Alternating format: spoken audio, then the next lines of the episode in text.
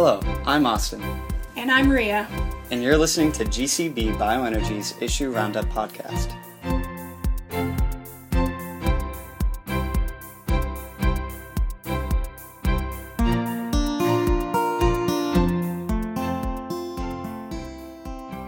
Global Change Biology Bioenergy is a bi-monthly journal that focuses on the production of biofuels through plants, algae, and waste.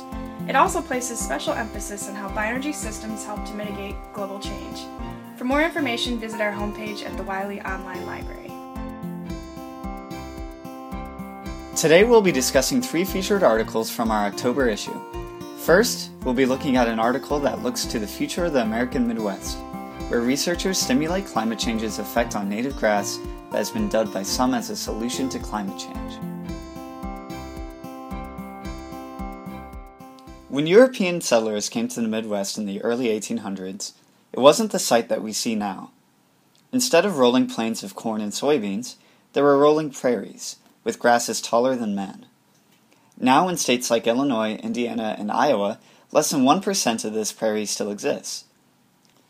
In the few remaining prairies, a grass commonly referred to as switchgrass still grows tall, and on its tall stems pegs the hope that one day the crop can be used on a large scale to produce cellulosic ethanol, an alternative to traditional fossil fuels. Mean annual temperatures of the Great Plains are predicted to rise one point five to five degrees Celsius by the year twenty-one hundred.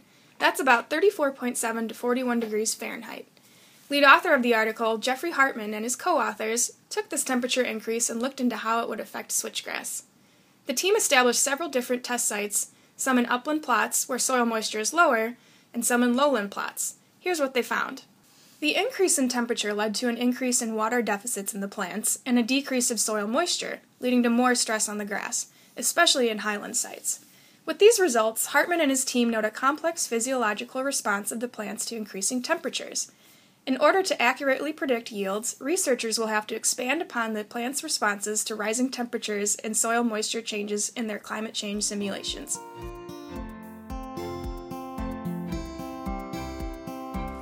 For our second article, we look at switchgrass and the environmental impacts of large-scale planting.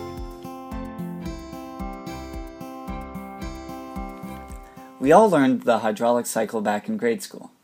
The illustration of the smiling sun evaporating water into gas, the gas condensing into clouds and eventually precipitating back down, is embedded in our memory. Essential to the role of the water cycle are plants, which take the water out of the ground and transport it through their bodies, eventually letting the water evaporate through their leaves. Lead author Sammy Canal and his co-authors focus on one kind of plant in particular, switchgrass, and how the addition of the grass on a large scale to the agricultural scene in America would change the water cycle and in turn change various environmental conditions for the better.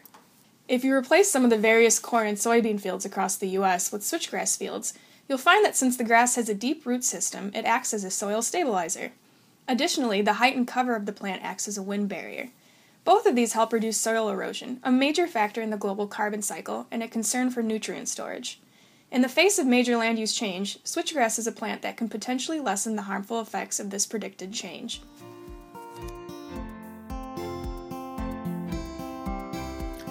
Lastly, we look at a review that looks into how bioenergy crop farming can be made environmentally beneficial through various management techniques. For every bioenergy crop, whether it be switchgrass or soybeans, there are management considerations that can aid or inhibit the potential of the crop to mitigate greenhouse gas emissions. Lead author Sarah Davis and her co-authors examine what they call the management swing potential of several bioenergy crops. They reviewed various management methods in crops and found that the production and use of biofuel crops lead to less greenhouse gas emissions than fossil fuel production. And if management methods are employed, they can actually become C O two sinks, in that they take in more C O two than they release when burnt as a fuel. Six out of the seven case studies proved to have potential for decreasing greenhouse gas emissions, but using soybeans for biodiesel proved to still have a negative impact, even after management methods were employed.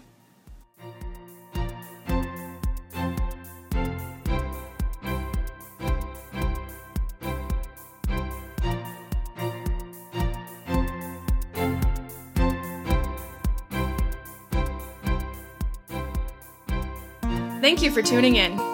Join us for our next podcast where we will continue to explore exciting findings that deal with bioenergy. Go to our homepage at Wiley Online Library to learn more. And with that, I'm Austin. And I'm Rhea. And we'll see you next time.